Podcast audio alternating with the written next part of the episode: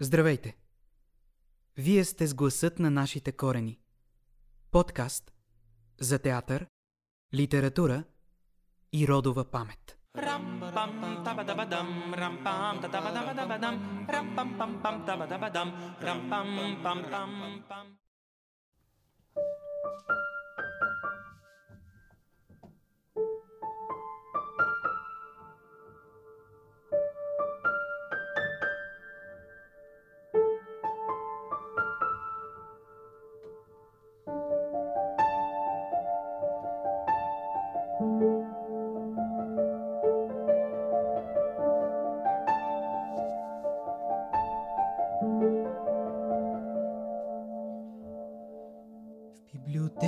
библиотеката тихичко те стоят, кротки, скромни, мълчаливи, с теб могат да тръгнат на път, за да бъдат дните ти щастливи, да ти върнат пролета.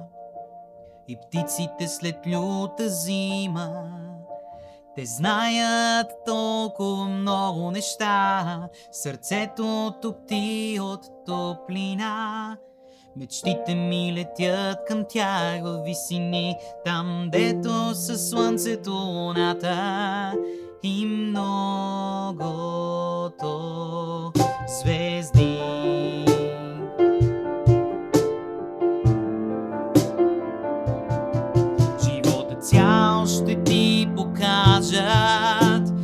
Ярки цветове хората и цели светове. Живота цял ще ти покажат в ярки цветове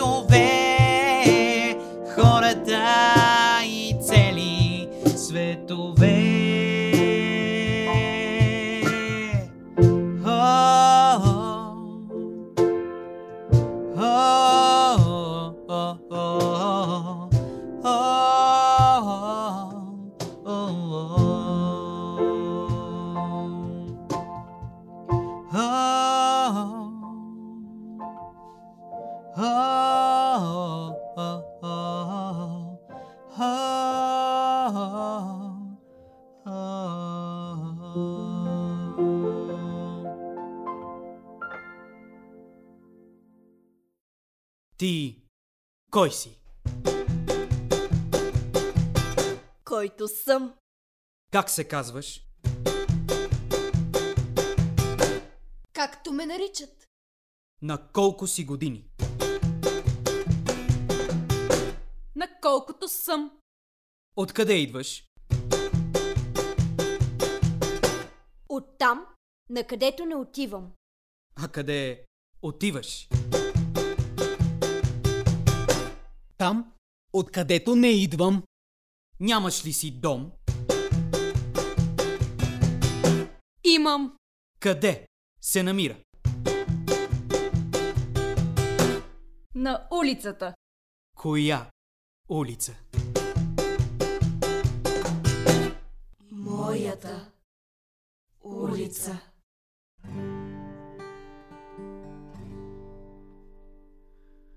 Cuckoo, cuckoo, cuckoo. Cuckoo, cuckoo.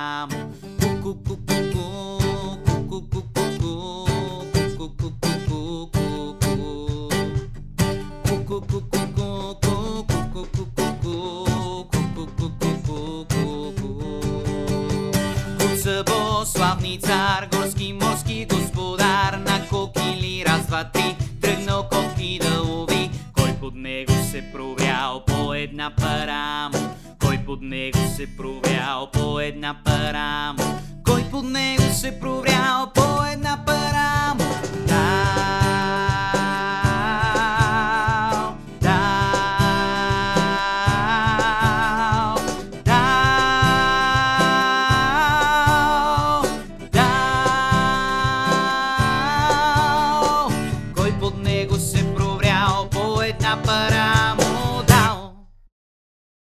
Ако сега изляза на улицата и срещна едно момче. Ако сега изляза на улицата и срещна едно хубаво момче. Ако сега изляза на улицата и срещна едно хубаво момче и то ме погледне. Ако сега изляза на улицата и срещна едно хубаво момче и то ме погледне и аз го погледна. Ако сега изляза на улицата и срещна едно хубаво момче и то ме погледне и аз го погледна и то ми се усмихне. Ако сега изляза на улицата и срещна едно хубаво момче и то ме погледне и аз го погледна и то ми се усмихне и аз му се усмихна. Няма такава улица. Но на тази улица има такива котараци. Мър. Мяу. Мяу. Слушай какво ще ти кажа. Какво ще ми кажеш? Хайде да изядем суджука заедно с теб. Ами мърмял? Ние ще го ядем бързо, докато го няма. Не, не, не, не искам страх ме. Мяу.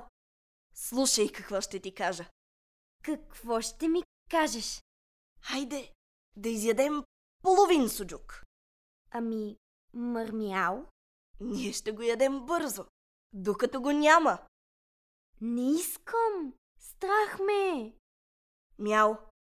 Слушай какво ще ти кажа. Какво ще ми кажеш? Хайде да... Хайде само да опитаме суджука.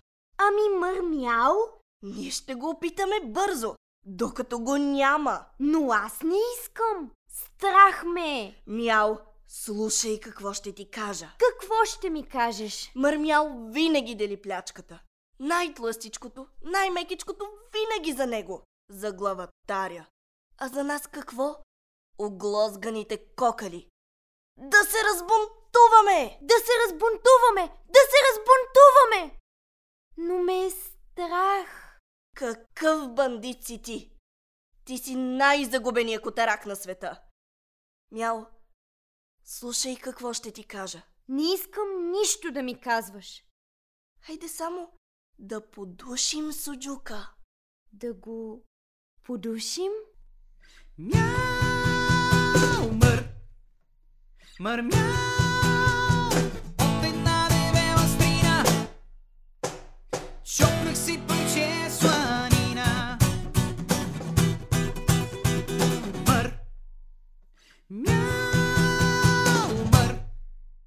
Какво става тук? Нищо не става. Какво да става? Къде е плячката? Ето я. Само това ли е? Суджукът е хубав и голям. Топъл и пресен.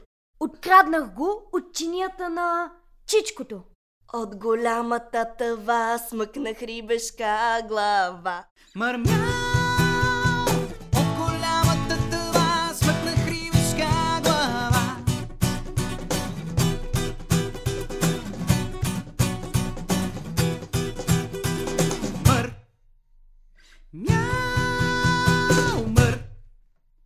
мър, мяу. Мър. Аз. Мяу. Аз. Мърмял. Аз. Суджукът е за мен. За мял сланината. А за мър рибешката глава. Ама Тишина! Дисциплина трябва тук. Дисциплина. Думата на главатаря е закон. Първо златно правило. Повторете. Думата на главатаря е закон. А сега лягайте да спите. Лягай и ти! Лягай и ти! Лягайте и вие! Ех, те да можех и аз да легна. Но нали съм главатар? Трябва да дя.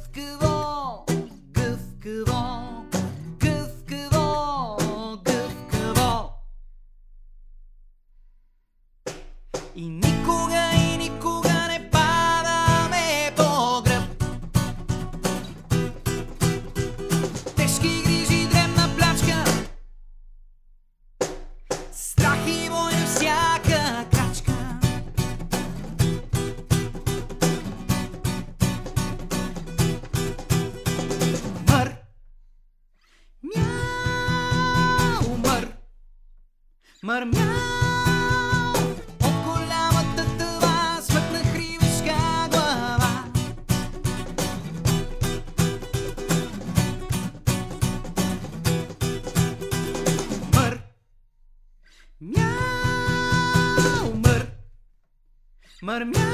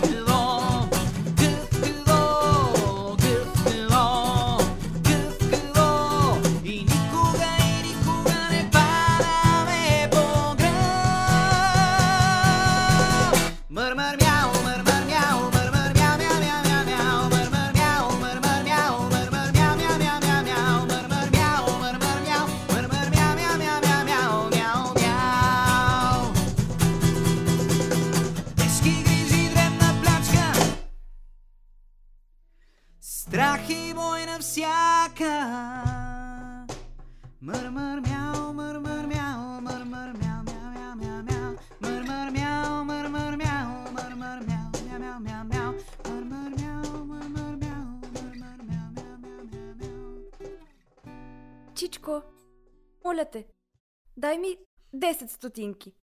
Само толкова не ми достигат да си купя баничка. Много те моля. Ей, ти! Имаш ли 50 стотинки? Много те моля, дай ми! Никой не иска да ми даде. Ей, гаврошовци!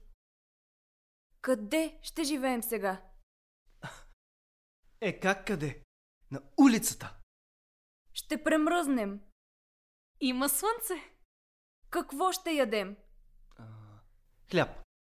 С какво ще го купим? Тогава картофи. А тях с какво ще купим? Тогава нищо. Ще, Ще ни излезе излезе по-ефтино.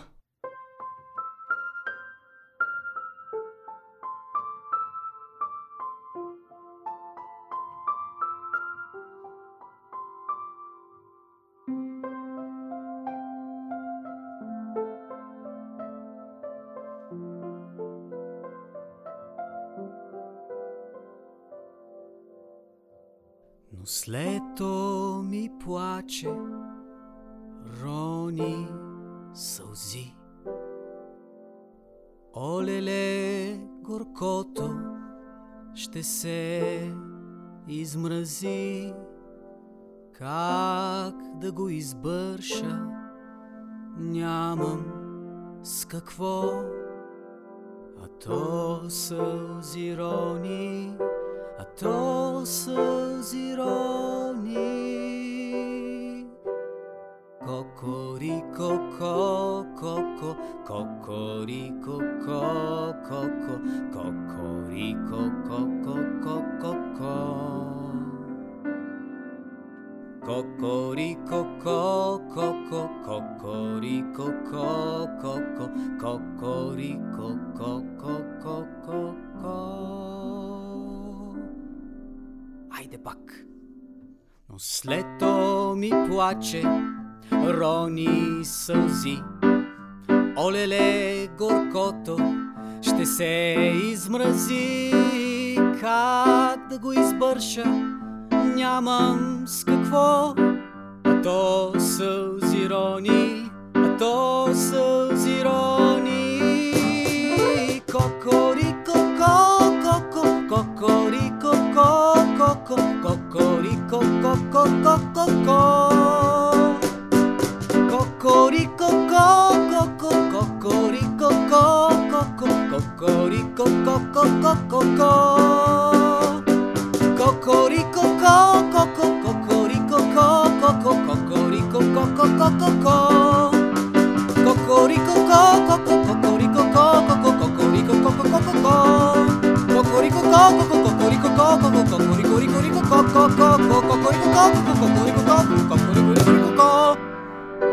Кокорико, ко.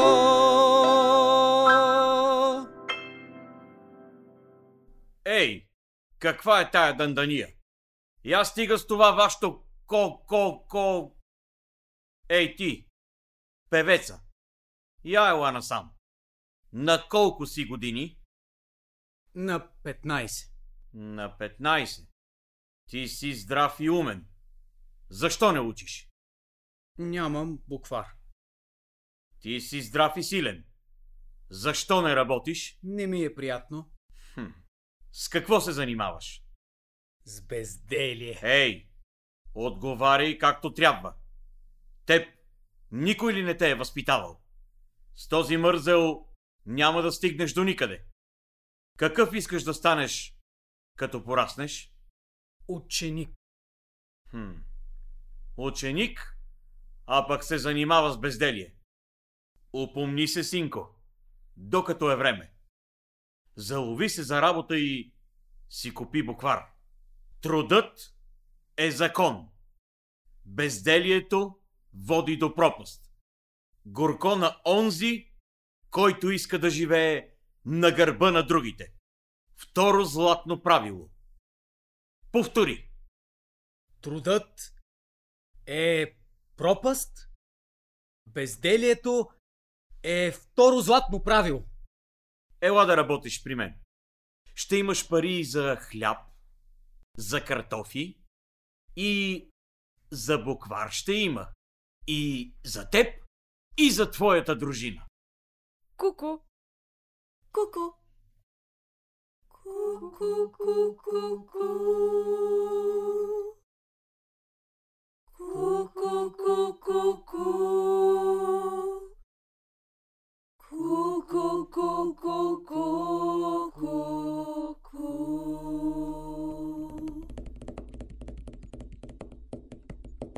Страх ме. Много е... Много е тъмно. Ей, Лигльо! Много си взискателен. В някой палат ли искаш да те заведа? Имах, но изгубих ключовете. И сега не мога да вляза. Не искам. Страх ме е. Глупчо! Навън вали. А тук е сухо. Дори и не духа. Лягай да спиш. Какъв е този шум? Не е шум. Това са мишки. Мишки? Тези мишки ядат ли хора? Ядат. А нас? Могат ли? Могат.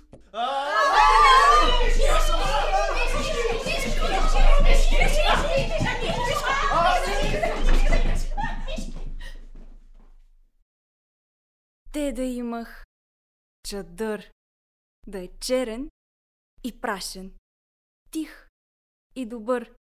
Щом зазвъни по капчуците дъжд, чадърът да се втурва навън изведнъж, да тича над хорските шапки, да бърбори си нещо с дъждовните капки. Те да имах чадър, наперен и весел, същинско момче, да скача, макар и с един само крак, до дето небето, изчисти се пак.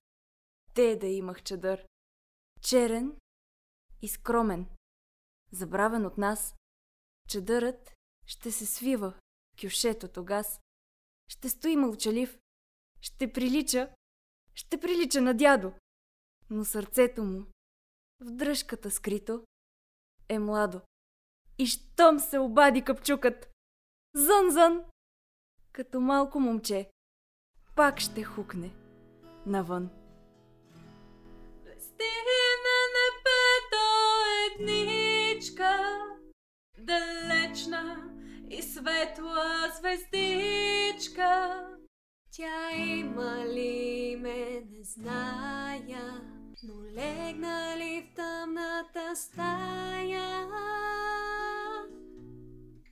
Тя винаги кротко наднича, навярно децата обича. Навярно тя иска полека да слезе по звездна пътека. При мене да дойде отгоре. Да чуе какво и говоря. Но няма, Ах, няма пътека в небето.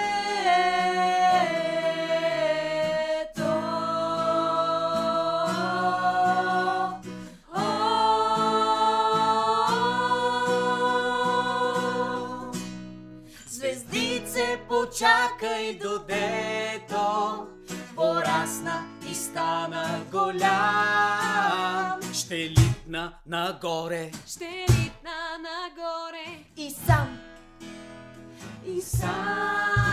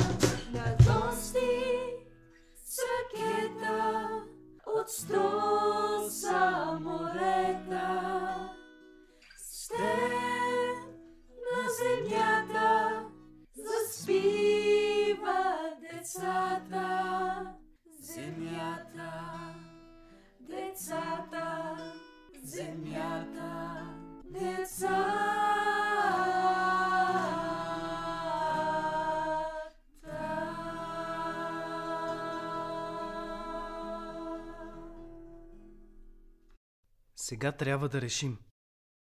Напред или назад? Ако тръгнем натам, назад, то ще отидем там, където вече бяхме. Ако това там все още съществува. Ако тръгнем натам, напред, ще стигнем там, където все още не сме били. Ако това там изобщо съществува. Да имаше нещо, по което да разберем. Нещо, което да ни помогне.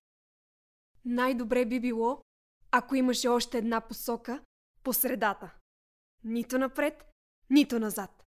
По тази посока вече сме вървели. Тя не води никъде. Сляпа уличка. Чуваш ли?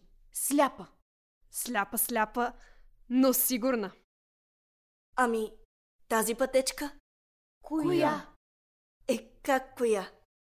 Вървяла полечка, докато не стигнала до друга пътечка. Отмести се да мина, казала първата пътечка. А втората, втората рекла, няма да се отместя, защото ти си пътечка тънка като клечка. Знаеш ли, по-добре да вървим заедно, така както всички умни пътечки вървят. И да направим един широк път. И три ли ли ли ли ли, двете пътечки се съединили. Ех, че е хубав новия път. На гости ще дойда с ракета. По-бърза от сто самолета. Ще гледаме с теб на земята. Как сладко заспиват децата. Ако сега изляза на улицата и срещна едно момиче. Ако сега изляза на улицата и срещна едно хубаво момиче. Ако сега изляза на улицата и срещна едно хубаво момиче и то ме погледне. Ако сега изляза на улицата и срещна едно хубаво момиче и то ме погледне и аз го погледна. Ако сега изляза на улицата и срещна едно хубаво момиче и то ме погледне и аз го погледна и то ми се усмихне. Ако сега изляза на улицата и срещна едно хубаво момиче и то ме погледне и аз го погледна и то ми се усмихне и аз му се усмихна. Няма такава улица. Но на тази улица има такива котараци. Ето, двама музиканти. Петко и Стоян. Петко свири на тръбата. Стоян думка с барабан. Цял ден ходят из махлата. Вдигат непрестанно шум. Петко свири ду-ду-ду, Стоян думка. дум, дум, дум. Събрали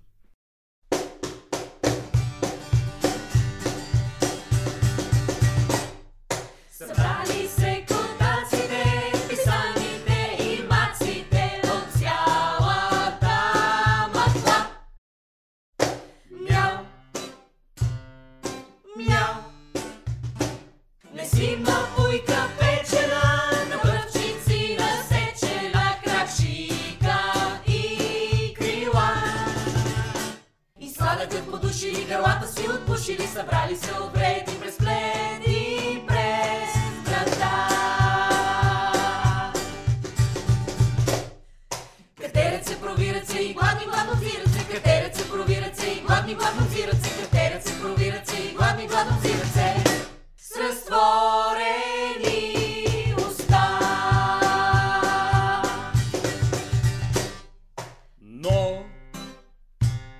щом пусна кучето, ще ги научи то тогас и ще се разбере. Добре.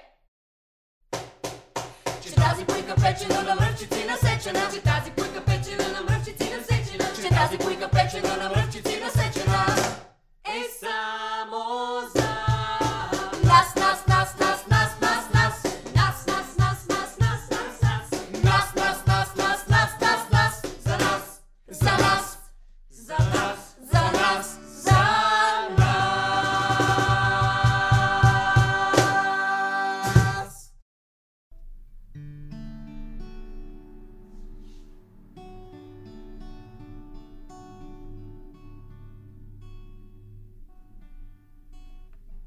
нощи сладичко сме спали.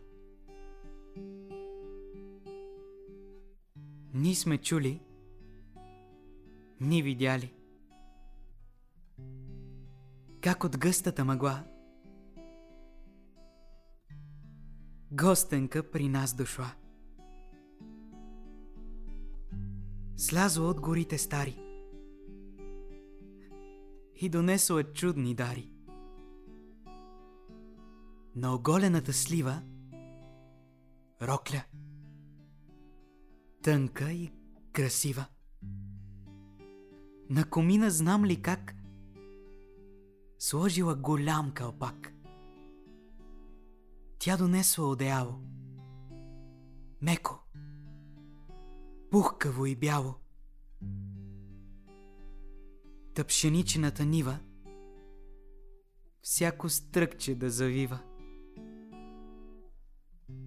А за нас, децата малки, вред направила парзалки. Всеки днес подарък има. Че дошла е баба зима.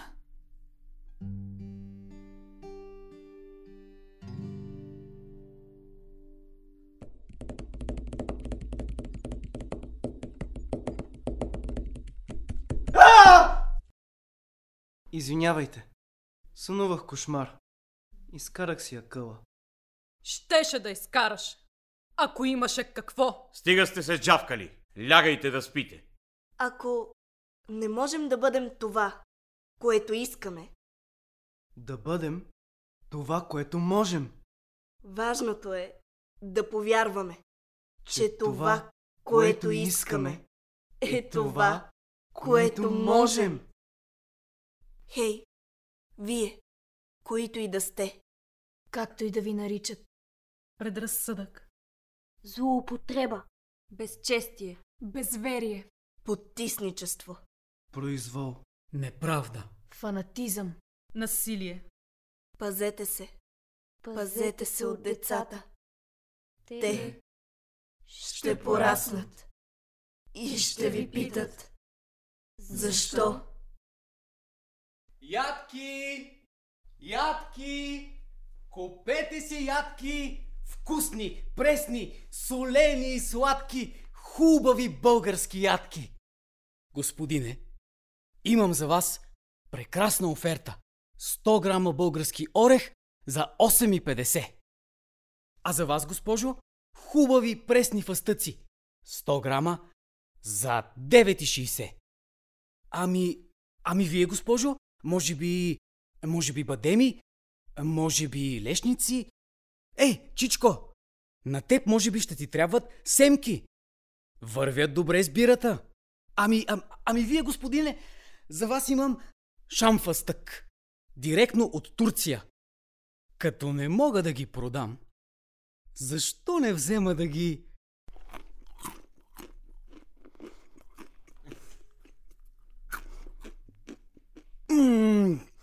Много са вкусни. Гаврошовци, сега ще ви разкажа една история. Имало едно време момченце. Той искал да лети в самолет. Без билет. Качил се на орех висок и скок полетял с орехова клонка. Самолет без билет. Туп на земята. Ожулило си коленцата. Гаврошовци, вие не сте ли гладни?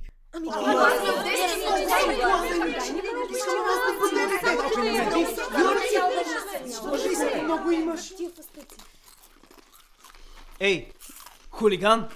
Къде се губиш?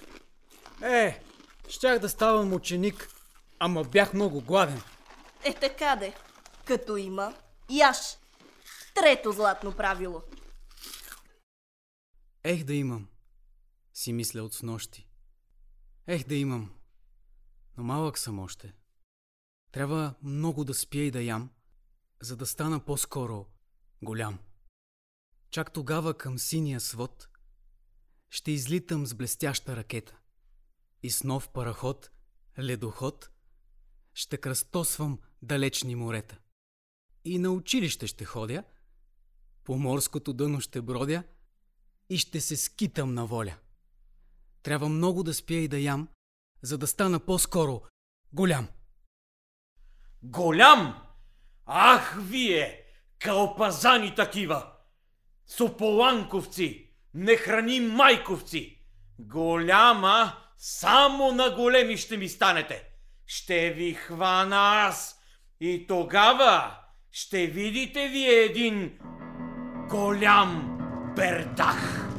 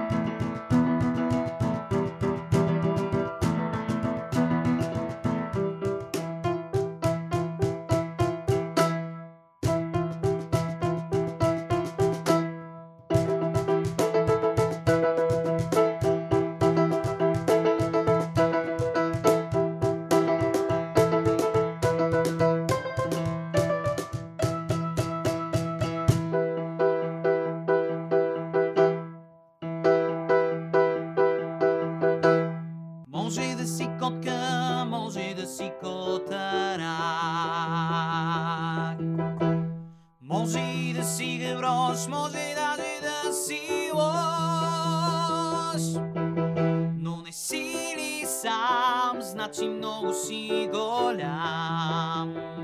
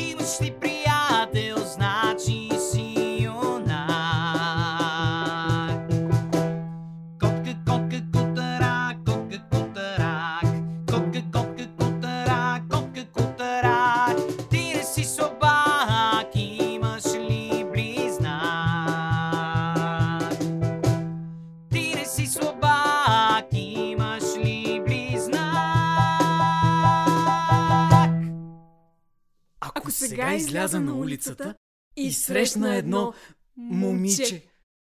Ако сега изляза на улицата и срещна едно хубаво момиче. Ако сега изляза на улицата и срещна едно хубаво момиче и то ме погледне. Ако сега изляза на улицата и срещна едно хубаво момиче и то ме погледне и аз го погледна. Ако сега изляза на улицата и срещна едно хубаво момиче и то ме погледне и аз го погледна и то ми се усмихне. Ако сега изляза на улицата и срещна едно хубаво момиче и то ме погледне и аз го погледна и то ми се усмихне и аз му се усмихна. Има такава улица.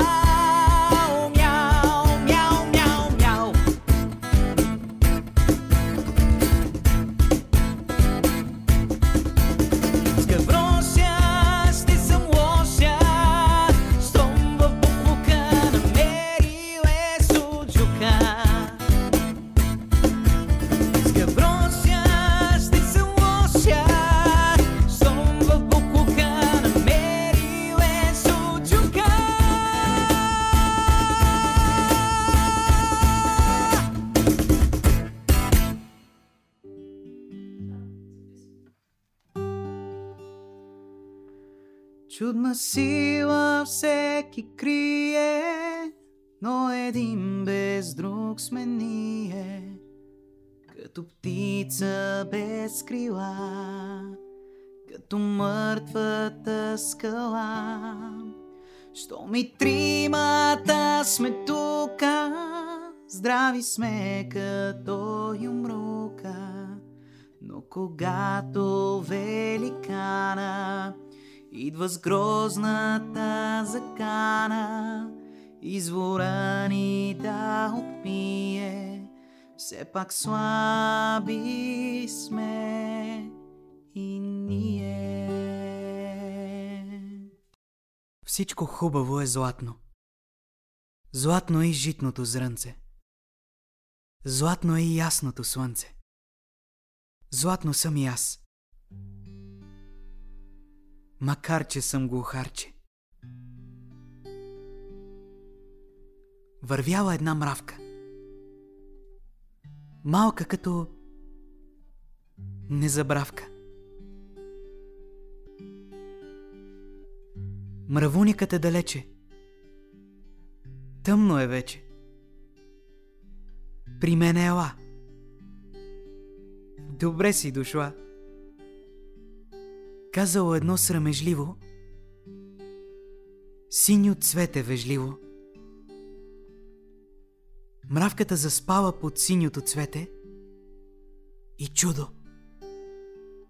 Цяла нощ сънува сини сънища. Сънува, че се къпе в потока. И потока бе син. Сънува, че плува върху син листец по реката дълбока. И реката бе синя. Сънува, че седна в синя ракета и литна към небето. Помните ли?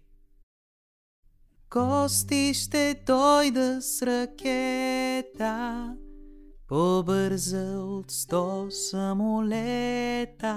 Ще гледаме с теб на земята, как сладко заспиват децата. И небето бе синьо. Никога няма да ги забравя тези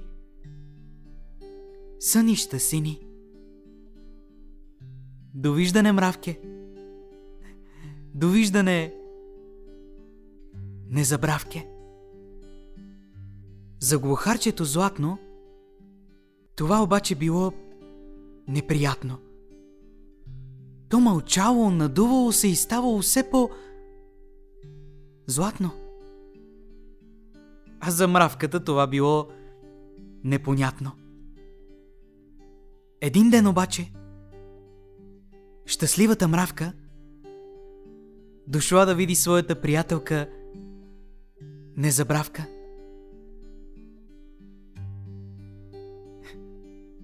То се надуваше, че е златно. Но се случи нещо невероятно. Глухарчето побеля.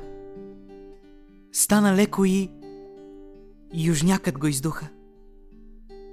Виж, стеблото му само остана на моето рамо. Една клечица, суха.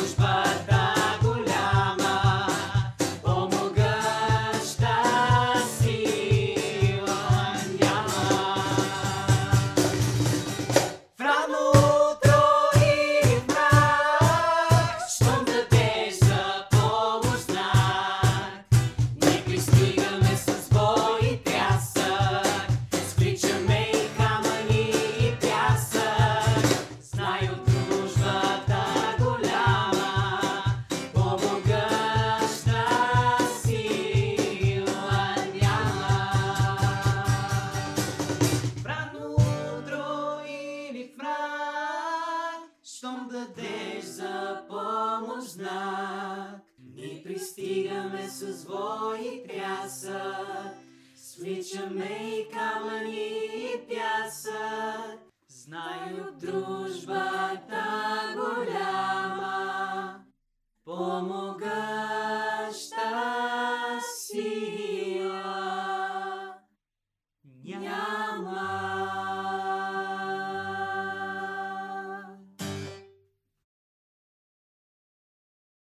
Днешния епизод на Гласът на нашите корени ще си говорим за две личности, променили доста българската литература. Едната от тях не се изучава в училище, сменена е.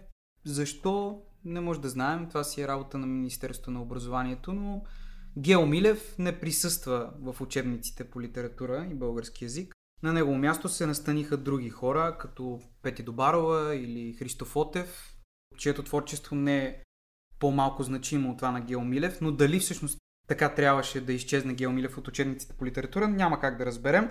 А пък неговата дъщеря Леда Милева никога не е била там. Къде е мястото на Гео Милев и на Леда Милева в българската литература? След като вече те нямат място и в учебниците, как едни такива личности да останат в историята 100 години от днес, ако никой не ги чете или ако никой не говори за тях? Аз не мисля, че единствения начин някой да се запознае с някаква литература е чрез учебниците. Според мен от уста на уста и ако някой ти препоръча нещо, е много по-възможно да ти хареса това, което четеш. Аз съм съгласна, дори се случва това, че много от децата, заради учители, които не харесват, си изграждат негативно отношение към това, което се учи и всъщност след няколко години биха могли отново да прочетат това, което е било в учебниците и да им хареса чак тогава. Аз си мисля, че начинът по който Леда Милева присъства в нашия живот още от 6-7 годишна възраст с зайченцето бяло е много по-красив начин, много по-флуиден да се запознаем с нейното творчество, отколкото, например, е било за мен и теб, творчеството на Гео Милев, кога сме влизали в училище. Бях много предубеден за септември. И идвах от семейство, което не харесваха начина по който продават Гео Милев. Но благодарение на Алма Алтер аз имах друга гледна точка. За една творба, която действително е елмаз. И затова, може би вече не е мястото им в учебниците, в живота ни. Как е възможно съдбата на едни хора да е толкова тежка?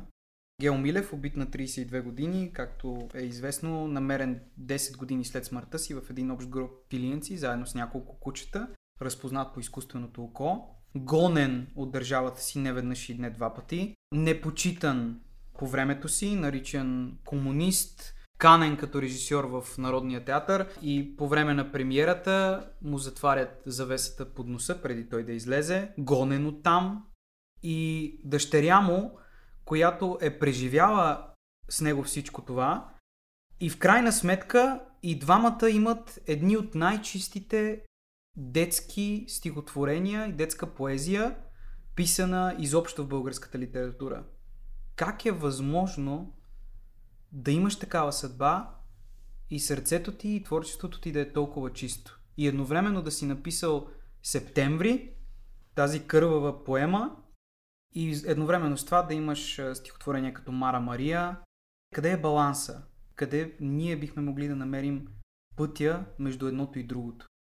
Аз го приемам така, сякаш те за себе си са запазили това, което искат да кажат и са го предали на хора, които биха искали да го запазят. Поне аз си спомням, тъй като предната тема беше за училище, че аз лично имах учител, който много държеше на Гео Милев. Даже мисля, че направи клуб, който се казваше така с идеята да се научи повече. И това, което знам е, че той преподаваше и на малките, и на големите едно и също нещо. Като на малките преподаваше септември и детските стихотворения на Гео и Леда Милеви. И като цяло цялата програма, която той можеше да измисли само защото наистина държеше на изкуството, което те са оставили. Аз си мисля, че Гео Милев е много ярък пример за гений в изкуството, а пък гениите не мисля, че търпят някакви етикети или граници. Те просто си творят в всички възможни посоки, ползват всякакви изразни средства, всякакви е, жанрове, нищо ни ме е чуждо, пробват от всичко, така че за мен няма, няма нещо очудващо в това, че този човек е писал и по-детски неща, и толкова сериозни неща, като септември. Ме ми се струва също, че между тежката съдба на Твореца, неговото творчество има един много фин баланс. Гело е белязан от епохата, в която е живял. И го виждаме в Жестокия пръстен, във възгледите му за театър, в Септември. Но колкото и да е жестока тази епоха и колкото да са тежки събитията, той успява с детските си стихотворения, които пише и събира, да покаже една вътрешна нежност, на пук на всичко, което се случва. И си мисля, че може би е като при Атанас Далчев, който също има много нещастен живот. От самия факт, че винаги е бил в недоимък, до това, че до 50 или 60 години той е живял с срутена къща и че не е бил хич долюбван Атанас Далчев. Му е позволило толкова финни неща, макар и може би макабрични или тъжни да вади от себе си. Може би е нужно тази незгода, за да позволи да усетим тази нежност.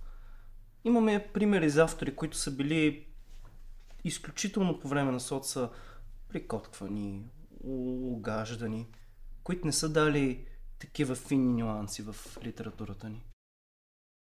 Дали днешните поети са много привилегировани, в много удобна позиция, защото те така, може би айде в последната година, биха могли да отидат на фронта, но никой от тях не знам да го е направил. Нямат всичките тия незгоди на времето, нямат натиска от обществото, имат демокрацията, имат а, гърба на много фондове, на много финансирания, на много възможности да правят своето творчество.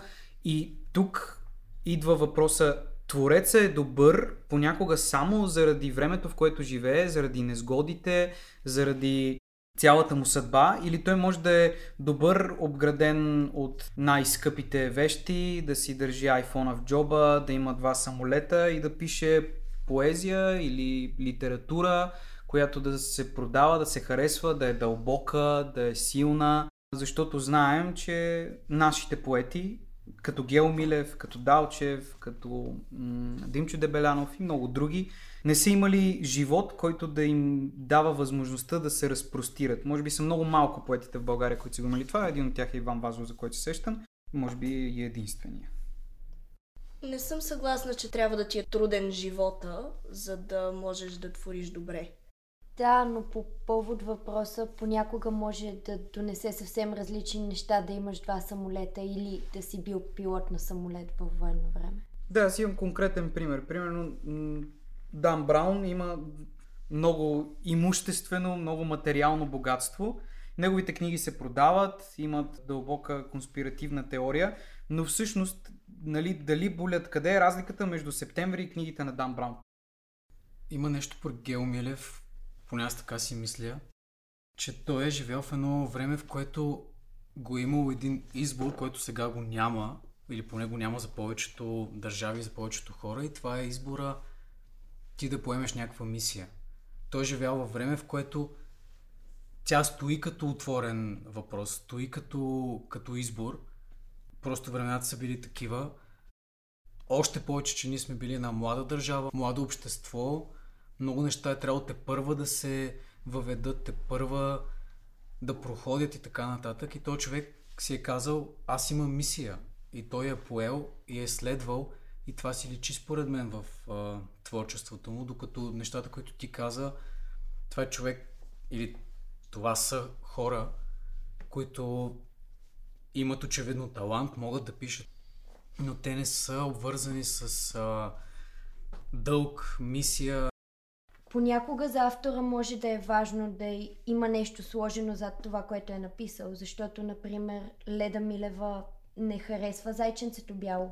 Тя го е написала с идеята да запълни определена част от страница, което е оста... която е останала празна. и казва, че всъщност тя не уважава тази своя творба, просто защото не е вложила това, което иска като чувства в нея. А тогава можем ли да кажем, че изкуството малко или много с времето се е превърнало в продукт, а не в мисия? Не, и бих искал да кажа, че говорим за различни струни, когато говорим за тези автори. Гео Милев свири на едни струни на душата. Но ние не можем постоянно на болка да свирим. Да, има го. Има го желанието за един нов свят, за едни нови принципи, за едно равенство. Да, да кажем. Да кажем. Но и ние се развиваме. Ние подобряваме не просто нашия стил на живот, ние подобряваме нашите възгледи, нашите нужди. Изменят се.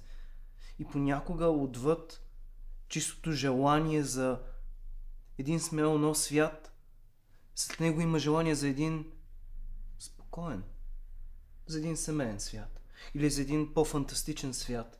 Ние не сме само болката, ние не сме само комерциалното, ние имаме нужда от палитра. Така както не може да се храним само на хляб, така не може да се храним само на едно нещо в културата. Да, има комерциалност, но тя е с причина там, както и всичко в литературата.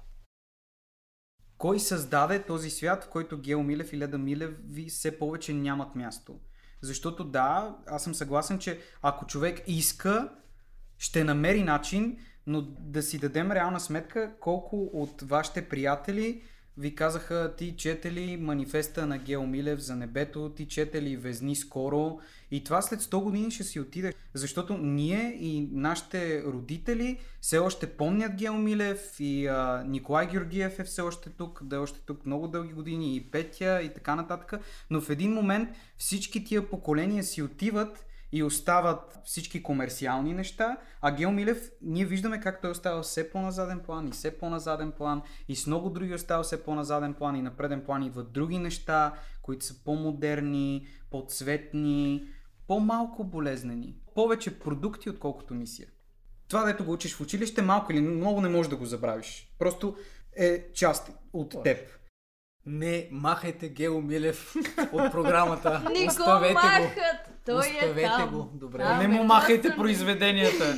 Вкарайте му нови. Оставете Да. си го там. Това може. Подкастът Гласът на нашите корени се осъществява с финансовата подкрепа по програма Европейски корпус за солидарност и Национален фонд култура.